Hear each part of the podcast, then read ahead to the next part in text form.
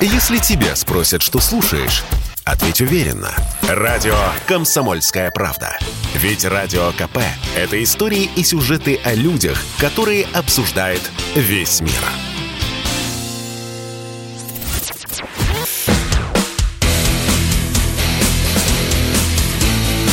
Программа с непримиримой позицией. Утренний Мордан. И снова здравствуйте, и снова в эфире Сергей Мардан, радио «Комсомольская правда». К нам присоединяется Дмитрий Евстафьев, политолог, кандидат политических наук. Дмитрий Геннадьевич, здрасте. Дмитрий Геннадьевич. Вот сейчас слышно. Прекрасно, прекрасно. Еще раз э, проанонсирую. Дмитрий Евстафьев, политолог, кандидат политических наук, один из главных мыслителей современности. Вот так вот. Слушайте, у нас, к сожалению, всего 30 минут с вами, поэтому давайте попробуем упрессовать время до невозможности. А, мне кажется, что таким очень э, важным моментом, ну, по крайней мере, во, во вчерашнем и позавчерашнем дне – с точки зрения развития специальной нашей военной операции или вообще развития нашего образа будущего, вот это вот странная суета европейских стран. Одни объявили, что согласны на, путинск, на путинскую газовую схему, другие категорически отвергли ее и, видимо, будут кизиками теперь там э, топить свои дома. Вот как вы думаете, чем вся эта история закончится? Она повлияет как-нибудь э, на устойчивость Евросоюза, на вот это атлантическое единство и так далее, так далее. И, или это просто технический какой-то сюжет, неважный? Значит, давайте разведем два сюжета.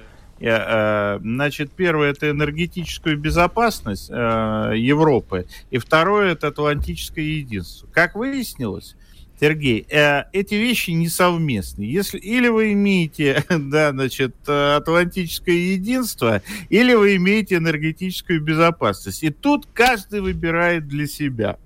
Вот. Но есть, конечно, уникальные примеры. Э, э, первый, ну, безусловно, нами много лет наблюдаемый уникальный пример – это Молдова, которая пытается сидеть даже не на двух, а на четырех стульях и с каждого собрать по копеечке да, вот, но они молодцы, что я вам скажу, я почитал, э, значит, высказывание Санду по поводу Приднестровья, я вообще ничего не понял, не знаю, как вы, да, я думаю, что вообще никто ничего не понял, кроме того, что Молдове надо сразу дать газа, денег, там, еще какие-нибудь квоты на работу и так далее. Дальше, дальше, действительно, ваш вопрос очень важный и очень такой действительно принципиальный. Кто чего выбрал? А теперь заметьте, как они платят за наш газ.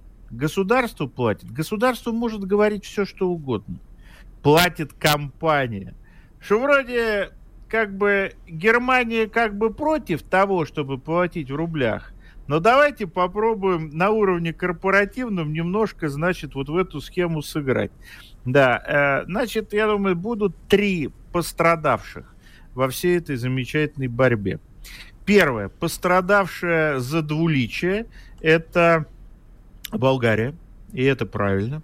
Я думаю, что а, вот здесь надо наказать, так наказать. Второе, пострадавшая за гонор, это Польша. И третье, пострадавшая глупость, это Германия. Так?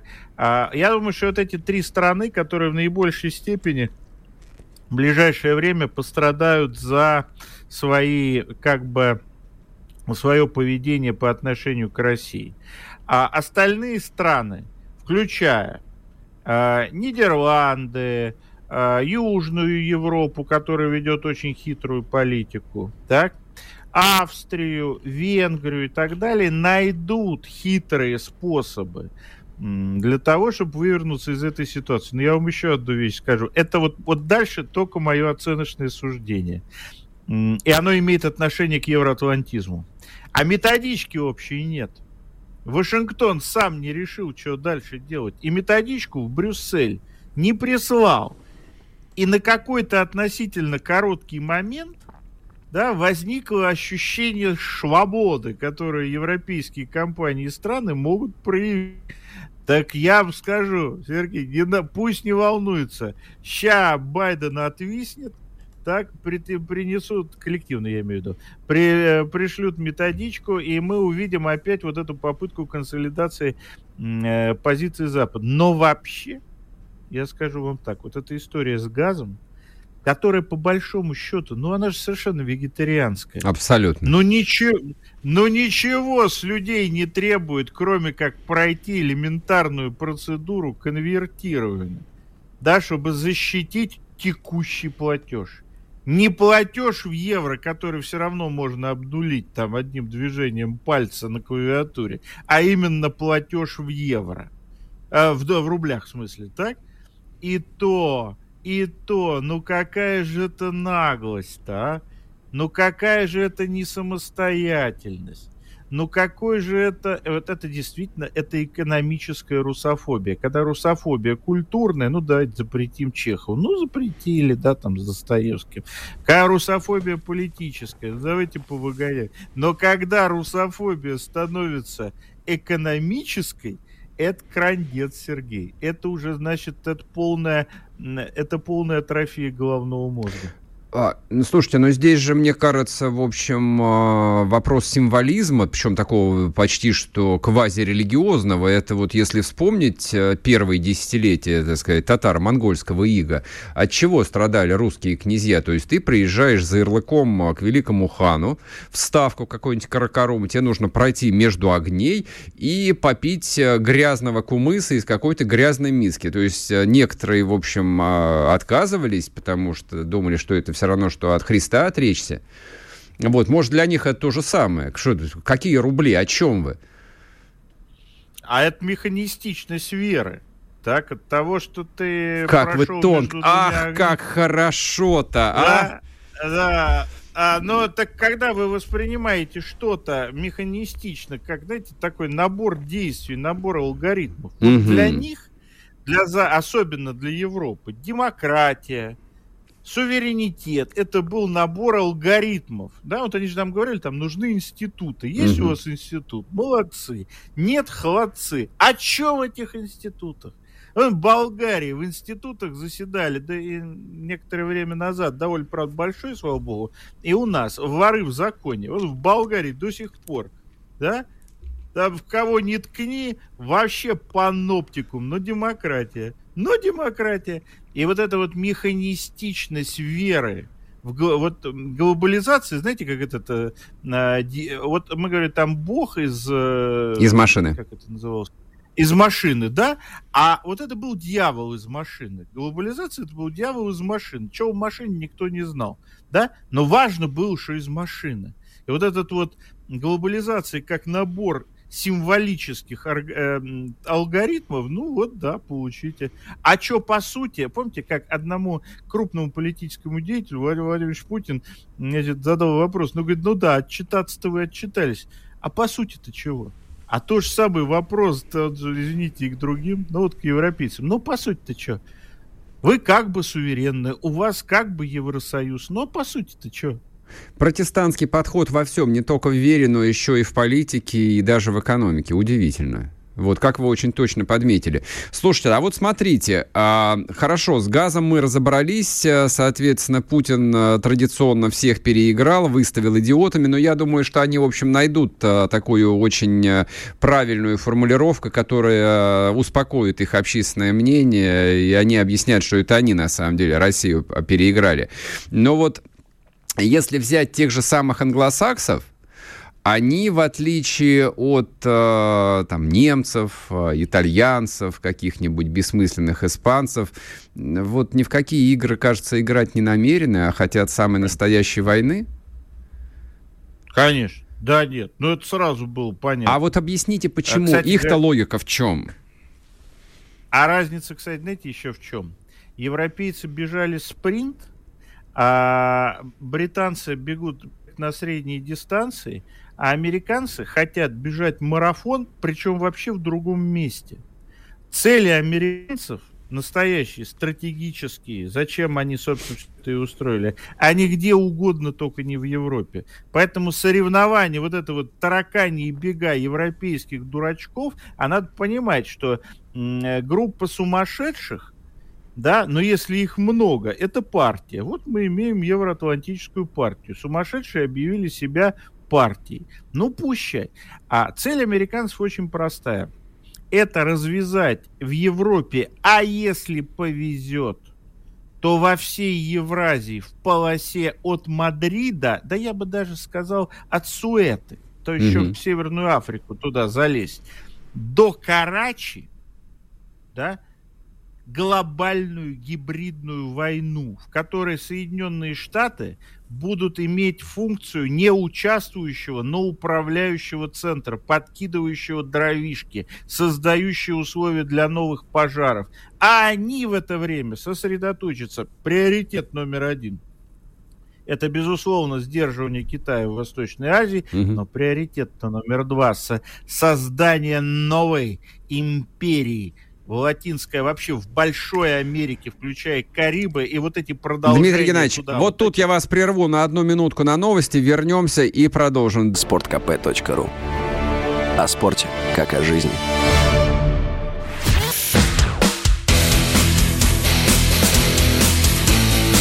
Программа с непримиримой позицией. Утренний Мордан. И снова здравствуйте, и снова в эфире радио «Комсомольская правда». Я Сергей Мордан. А мы тут начали вести ученую беседу с Дмитрием Евстафьевым, политологом, кандидатом политических наук. Вот, но нас постоянно сбивают технические проблемы. Так, есть. Дмитрий Геннадьевич. Да.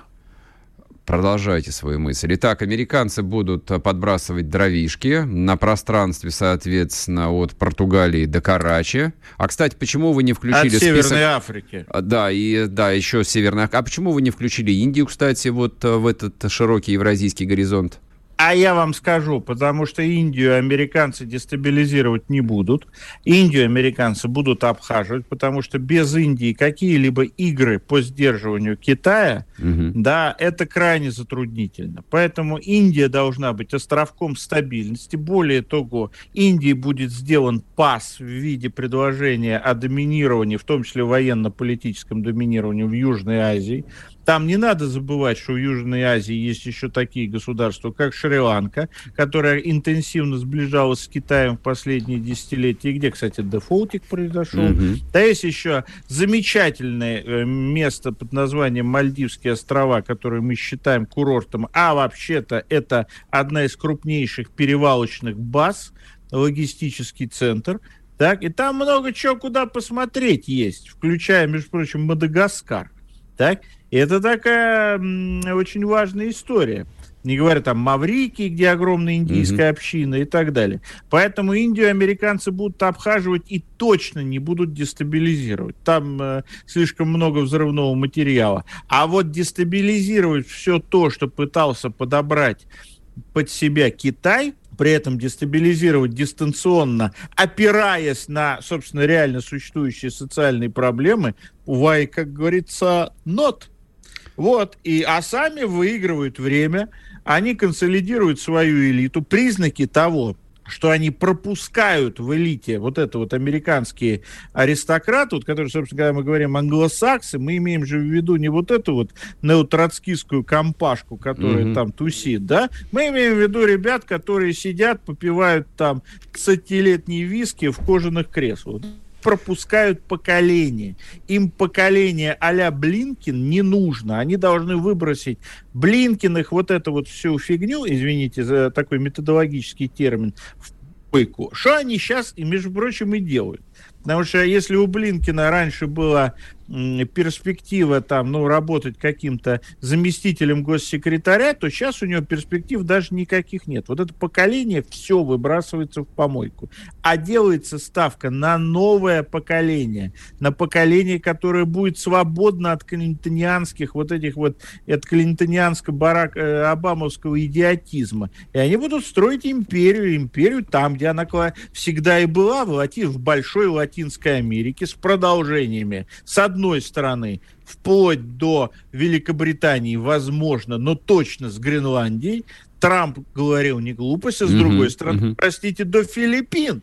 И эта империя, это, конечно, не империя, над которой никогда не будет заходить солнце, но это империя, которая будет играть решающую роль в новом глобальном мире, что бы там кто ни говорил.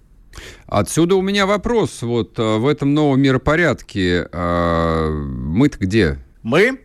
Вот они, а... а, а вы простите, как бы я уточню вопрос сразу. Вот, э, то есть, как бы у них есть цепной пес в виде Великобритании.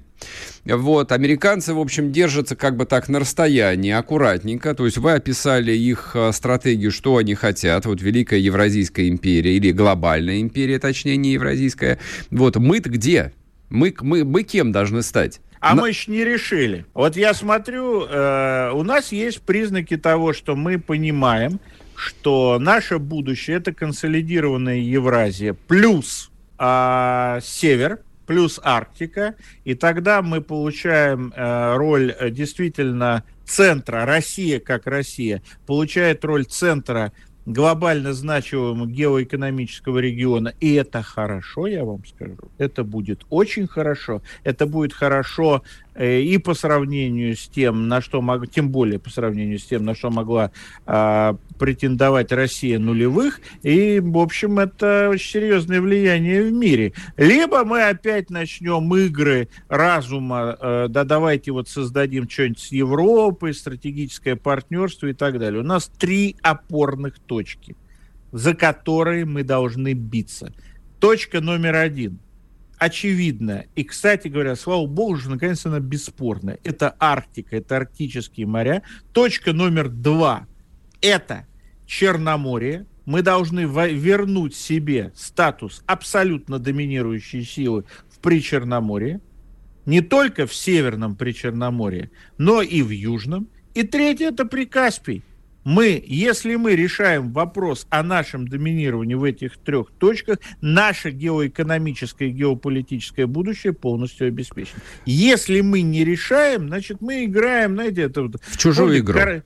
Да, нет, я даже больше скажу. Помните, какая картина была? Ленин и Подвойский у карты гражданской войны. Россия будет, если мы не решим эти проблемы, Россия будет в кольце фронтов, угу. которые будут поджигать по первому щелчку пальцев. Отсюда у меня вопрос. А, соответственно, Украина должна лишиться а, вот всего того региона, который мы привыкли за 8 лет называть Новороссией, если я верно понимаю, а они пусть остаются в Черниговских болотах на крайняк. А, и дальше, в общем, нам придется гармонизировать отношения с прикаспийскими государствами, как на новом, ну, по-новому, так сказать, на новом этапе. Там Азербайджан Конечно. братский, братский Казахстан должен слиться с нами а, в братских объятиях. Я верно понимаю логику? Абсолютно. Ну давайте, а что тут в этом такого? Новороссия, э, вот, вот то, что мы понимаем, Новороссия, э, киевскому режиму не нужна. Но если тебе нужен регион, там, допустим, тебе нужен, извините, Херсон, да, то ты по нему не стреляешь э, ночью э, кассетными боеприпасами. Да? Ты там начинаешь всякие там действия манипулятивные, ты заигрываешь с населением, ты платишь ему пенсии, но ты не отрубаешь этот регион от Украины, да, и, значит, ты не лупишь по нему точками. Если ты это делаешь, ну, значит, ты чисто показал, так сказать, всем так уже отчетливо, что тебе этот регион не нужен. Дмитрий что Геннадьевич, касается... да. да, просто без Одессы Украины вообще как государства нет. Э, не, есть. Почему? Гетманщина была без Одессы. Вот пусть там, как говорится, и будет. Главное, Гетманщин, Сергей, может быть много. Украина может быть одна, а Гетманщин может быть много. И вот это такое, знаете, это думать надо, это так с кондачка не решить. Да, по мере поступления. Ну, конечно, для этого нужна убедительная, бесспорная военная победа. При Каспии, а какую, ребят, альтернатива? Альтернатива быть э, марионетками либо Эрдогана, либо Си Цзиньпиня? Да. Да? А, ну, а как, а Понятно, а какая? что ни у Эрдогана, ни у Си Цзиньпиня, так, при всем моему, кстати, искреннем уважении к обоим, никаких равноправных партнеров никогда не было, как никогда не было равноправных партнеров ни у Турции, ни у Китая. У них были только вассалы. Да? Поэтому, если люди хотят иметь хотя бы минимально равноправные отношения с кем-то, угу. ну, куда им идти? К нам? Так? Поэтому с иранцами мы договоримся. Иран это мощнейшее государство, доказавшее абсолютно всему миру свою способность действовать в сложнее и развиваться в сложнейших условиях почти полной международной изоляции. И их надо очень уважать за это. Дмитрий Геннадьевич, у нас а, буквально там пара минут остается. Вот у меня какой вопрос. А, вот, исходя из вашей а, концепции и исходя из тех вот действий, которые предпринимает а, Запад, прежде всего Британия, а, вот Новороссия и, собственно, Одесса, это то, за что они будут биться до конца, без тормозов, без ограничений, ну, со всеми вытекающими. А мы-то готовы к этому или нет? К настоящей а войне за думаю. юг. Знаете, э, первый раз я с вами не согласен. А я не думаю, что они будут биться а, за юг. Я думаю, что вот я там читаю всякие украинские паблики периодически, я на это все смотрю, пытаюсь как бы там залезть с той стороны посмотреть. А у них а, обреченность. А, кстати говоря, очень интересно, начался, началась борьба э, за пост главы правительства в изгнании. Это интересный процесс. Но за юг они биться не будут при серьезном нашем натиске, при нашей демонстрации, что мы не уйдем, что мы не спустим флаг, что мы придем всерьез и надолго, mm-hmm. за юг они биться не будут. Он для них, он не осознается как критичный, он осознается как рубеж сдерживания, но не более того. Да, но это, это очень серьезные требования к нам. Мы должны показать, что нам этот юг нужен, угу, что мы готовы его обустроить, что мы не спустим флаг ни в Николаеве, ни в Одессе, ни в Херсоне, ни в Кривом Роге. Поэтому и дальше, а дальше уже дело техники и наших военных. А они, по-моему, неплохо справляются. Это правда. Это правда. Спасибо вам большое. Спасибо, что вышли к нам в эфир. Дмитрий Евстафьев, политолог, кандидат политических наук. Ну вот теперь, надеюсь, у вас есть полная картина будущего мира и места России в этом мире, за который придется воевать. Вернусь после новостей. Не уходите. Радио «Комсомольская правда». Мы быстрее телеграм-каналов.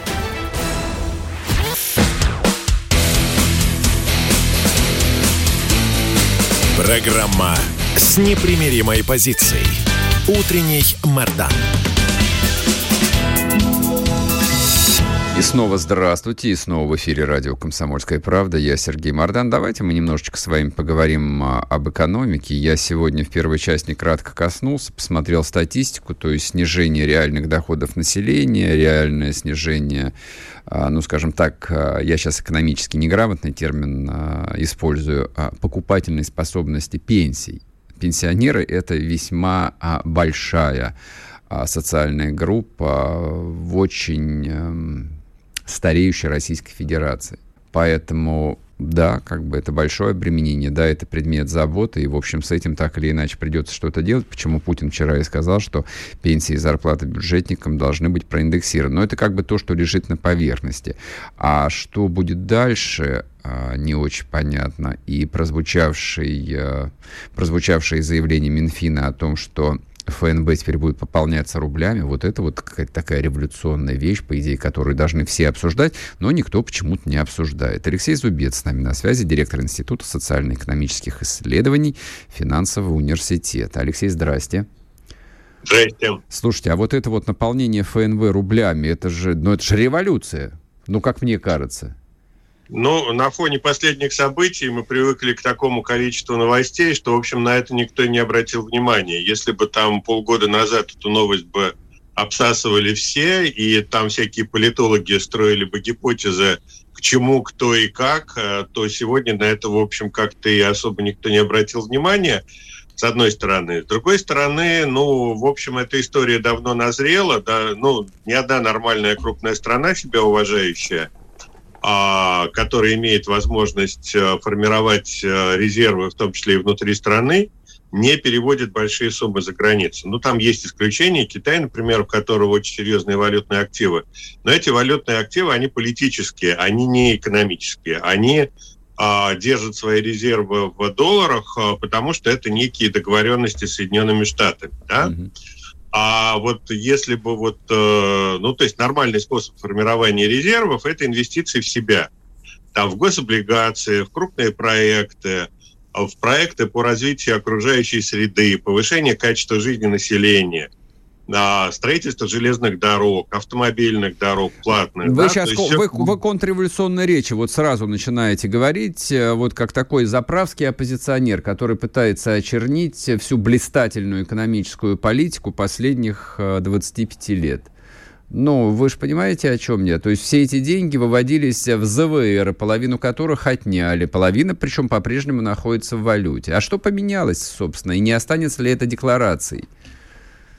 А, ну, смотрите, так или иначе, какую-то часть придется держать высоколиквидных активов. Ну, то есть, а, что такое золотовалютные резервы? Это заначка на черный день, а, которая, и там есть правила, по которым она формируется. То есть она должна покрывать не менее чем три, по-моему, месяца критического импорта. Mm-hmm. Ну, то есть вот если что-то произошло, а надо покупать лекарства там для пенсионеров тех же самых, ну вот э, должны быть какие-то резервы, которые легко превращаются в деньги, и за которые можно купить все, что вам необходимо.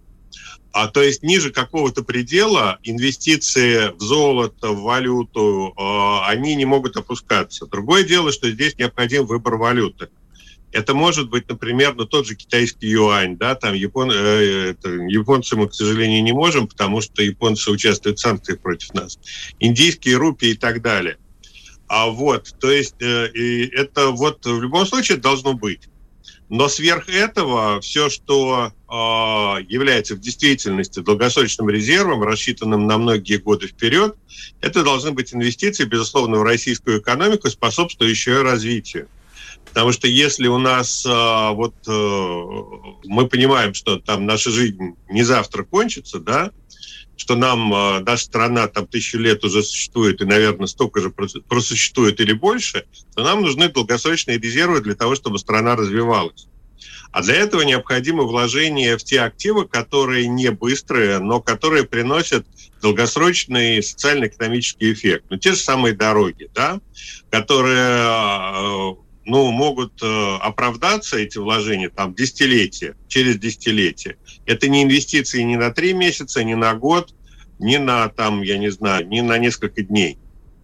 А поэтому вот такие резервы, они нам необходимы. Сегодня у нас избыток валюты в стране. То есть столько валюты, сколько получает Россия сегодня, ей не надо.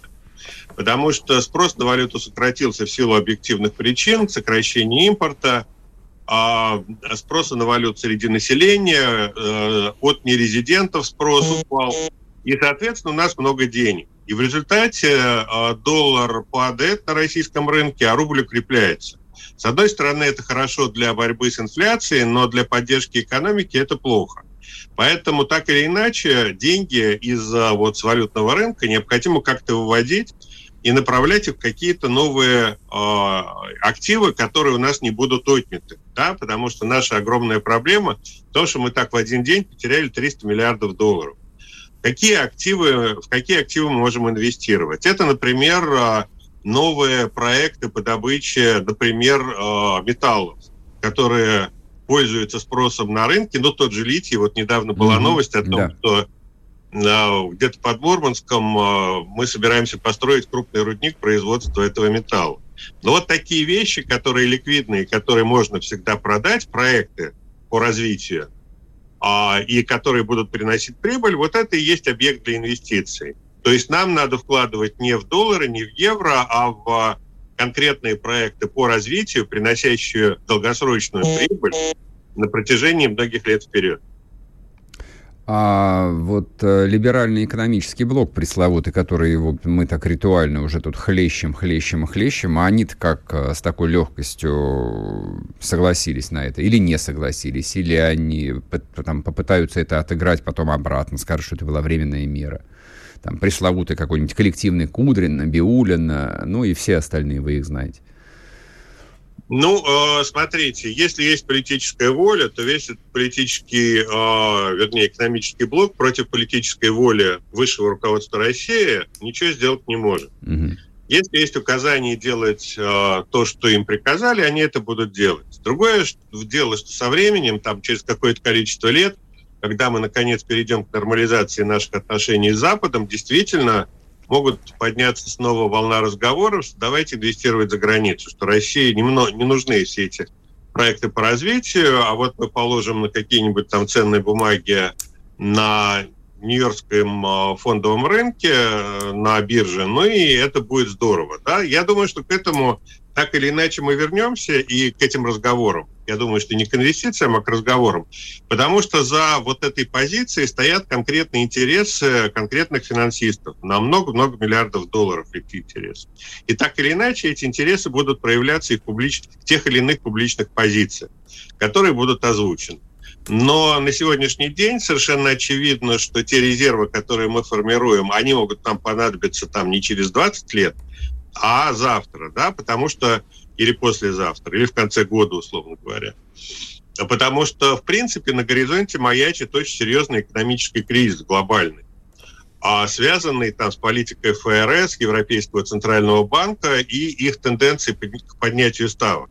Если mm-hmm. это произойдет, а скорее всего это произойдет, то мы получим глобальную коррекцию мировых рынков, в том числе с потенциалом падения цен на нефть, газ и весь остальной российский экспорт. Это не будет связано никак с а, операцией на Украине, это просто некое проявление давно накопленных глобальных противоречий. И в этом случае вдруг мы обнаружим, что в дополнение к экономическим санкциям, а, связанным с операцией на Украине, добавится еще и глобальный финансовый спад. И вот тогда для того, чтобы э, стабилизировать нашу экономику, нам понадобятся те самые резервы, которые сегодня формируются в рублях. Mm-hmm. И они действительно будут нужны в рублях.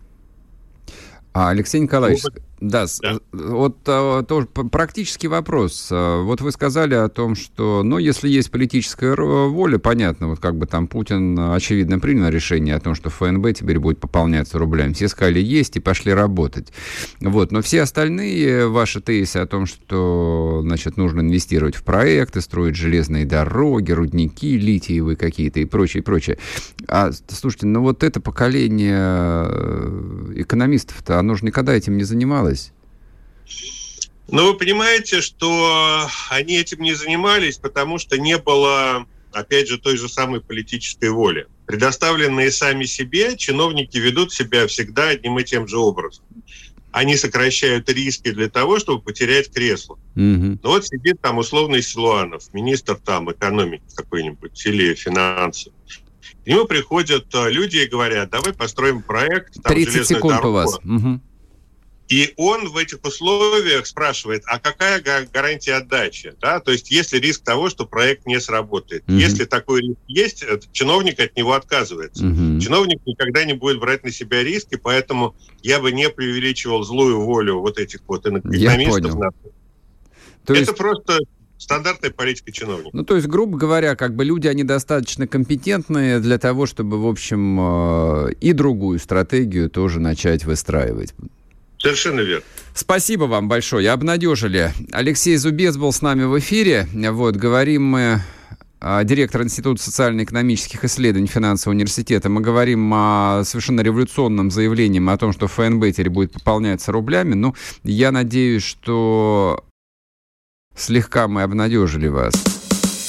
Радио «Комсомольская правда». Мы быстрее телеграм-каналов.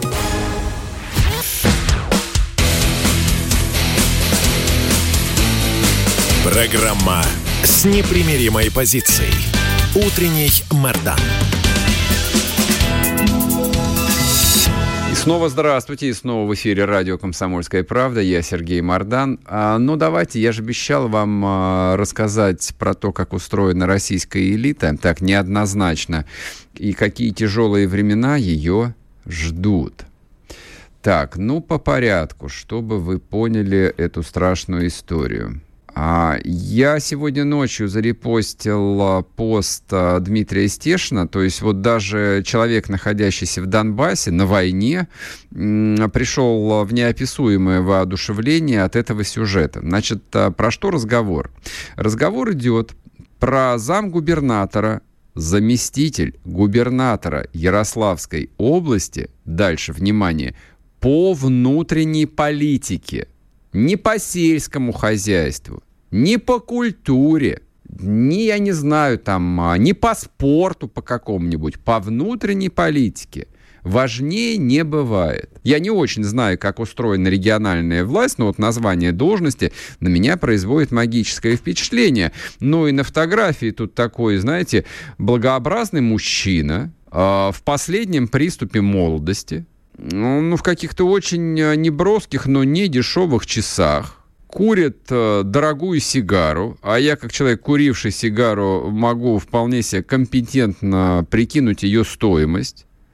Для не очень жирно живущей Ярославской области сам факт курения сигары так сказать, на публику, это уже вызов общественному вкусу. Это мы еще с советских времен э, помним, э, когда учили в детстве стихи «Мистер Твистер, бывший министр, мистер Твистер, миллионер». Кто помнит? Это Маяковский.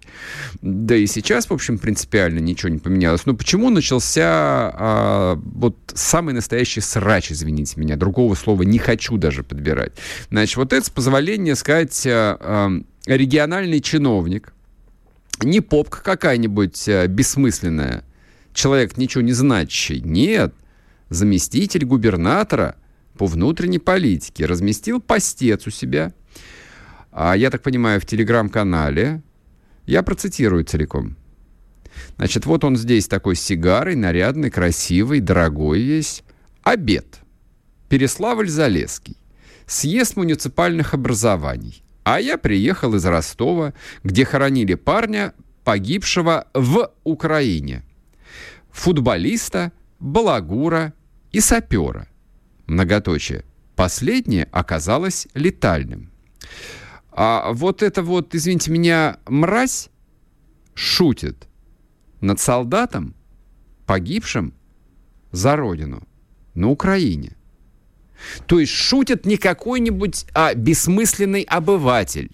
Шутит не хипстер, шутит не профессиональный либерал, шутит не журналист, прости господи, эхо Москвы, шутит не Невзоров какой-нибудь. Шутит российский высокопоставленный чиновник, занимающий в российской иерархии высокое место. То есть в своей Ярославской области он, конечно, не царь и бог, для этого есть губернатор, но человек право имеющий, решающий вопросы по щелчку, по звонку, то есть я не говорю о том, что у него, в принципе, мозгов в его лысой голове не очень много, потому что, ну, народ а, прошерстил а, его, соответственно, а, аккаунт, что он там размещает. А, ну, примерно то же самое, что он размещал, видимо, в признанном экстремистском Инстаграме. Значит, пока вот два месяца идет специальная военная операция, пока десятки тысяч русских солдат сражаются на Украине, пока спецназ и ополченцы штурмуют дом за домом в Мариуполе, где гибнут люди, где людям привозят гуманитарку и просто хлеб и воду. Значит, чиновник, губернский чиновник, а, размещает а, постец тоже у себя в аккаунте. Значит, он такой весь голый, ну, с, явно с а, новой женой, где-то на югах, и пишет, лето захотелось вот я пытаюсь объяснить, то есть люди в социальных сетях часто ошибаются, их заносят, они пишут какие-то резкости, какие-то ненужности. И я сам это делаю, ну, довольно регулярно. И потом себя корю за это, что ну, ну зачем, ну нафига? Ну, во-первых, я журналист. Я лицо безответственное, я не чиновник. Будь я чиновником, будь я вице-губернатором по внутренней политике даже Ярославской области, хотя предпочел бы московскую, ну, я, скорее всего, либо ничего бы не писал бы, либо размещал бы фотографии со встреч с какими-нибудь пионерами или пенсионерами. И все. И больше ничего. Здесь взрослый человек, сделавший карьеру – то есть ему явно уже за 50. Он раз за разом, раз за разом, день за днем выставляет себя идиотом. Но это полбеды, в конце концов. У нас свободная страна. Хочешь выставлять себя идиотом, выставляй. Но, опять-таки, будучи чиновником очень небогатой русской области, это не Ханты-Мансийск, это Ярославская. Там кроме Ярославского НПЗ-то и нет ничего больше – он демонстрирует, как э, говорил один мой знакомый я во времена э, молодости, э, Сережа демонстрирует преимущество частного предпринимательства над наемным трудом. Тогда я был предпринимателем. Но этот человек не предприниматель, он чиновник, он государев человек, который представляет своим лицом невозможным государство российское, он представляет власть. Вот во всем ее э, сакральном блеске. И вот этот вот представитель государства в области декларирует э, жителям средняя зарплата которых, ну хорошо, если 1020 рублей, лето ему захотелось, понимаете? В марте месяце ему захотелось лето. Там пенсионеры в этой Ярославской области остатки картошки из погреба выгребают проросшей. Потому что молодую по 70 рублей кило они не могут купить очевидным образом. Потому что лекарства еще купить надо. А вице-губернатору по внутренней политике захотелось лето. А после этого он в Переславле-Залесском, тоже ведь формулировка же блистательная, съезд муниципальных образований. Обед – то есть дальше вот, а, ну, я, может, человек литературы центричный, я как бы вот рисую себе какие-нибудь чеховские сюжеты или гоголевские. На обед нам подавали поросенка с гречневой кашей, поросенка с хреном, потом подавали гурьевскую кашу и 18 сортов водки. И вот этот вот персонаж, сыто отрыгивая, утирая фуагра со своих губ – обрезает сигару, не торопясь ее прикуривает в тихом местечке, где ветра нет, и размещает пост. А я приехал из Ростова, где хоронили парня, погибшего в Украине. Это что вообще такое? Их что, по объявлению на Авито набирают? Вот, зада... вот, вот, вот я не знаю, кого мне спросить. Вот, может, там в администрации президента меня слушают? Ну, вдруг слушают. Вы где его взяли-то, вот этого пассажира? Он что там делает? Он подр... Он не просто а, вице, вице-губернатор по внутренней политике. Он человек на самом деле, который ежедневно подрывает внутреннюю стабильность. С какой целью? Да ни с какой, он всю жизнь так живет.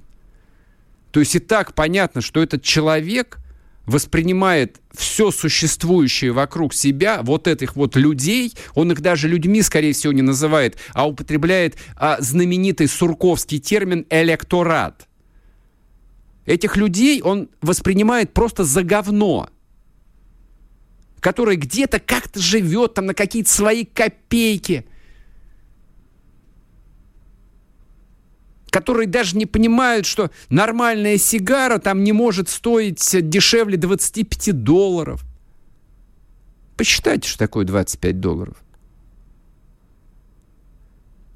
От 2000 рублей, если курс будет по 80, до 2,5, если курс по 100. Вот вам сюжет из жизни современной российской элиты, от которой уже в ближайшее время ничего не должно остаться. Просто для того, чтобы Россия наконец сделала вот этот переход в новую жизнь. Вот в тот самый новый образ будущего, о котором мы сегодня говорили с Евстафьевым. Этот новый образ будущего нужно делать совершенно с новыми людьми, а не с этим мусором, который за 30 лет нанесло непонятно с каких концов наша бескрайняя и прекрасная Родина. Вот такой вам сюжет про внутреннюю российскую жизнь. Будьте здоровы, подписывайтесь на телеграм-канал Мардан, слушайте радио «Комсомольская правда». Всем пока. Если тебя спросят, что слушаешь, ответь уверенно. Радио «Комсомольская правда». Ведь Радио КП – это самая топовая информация о потребительском рынке, инвестициях и экономических трендах.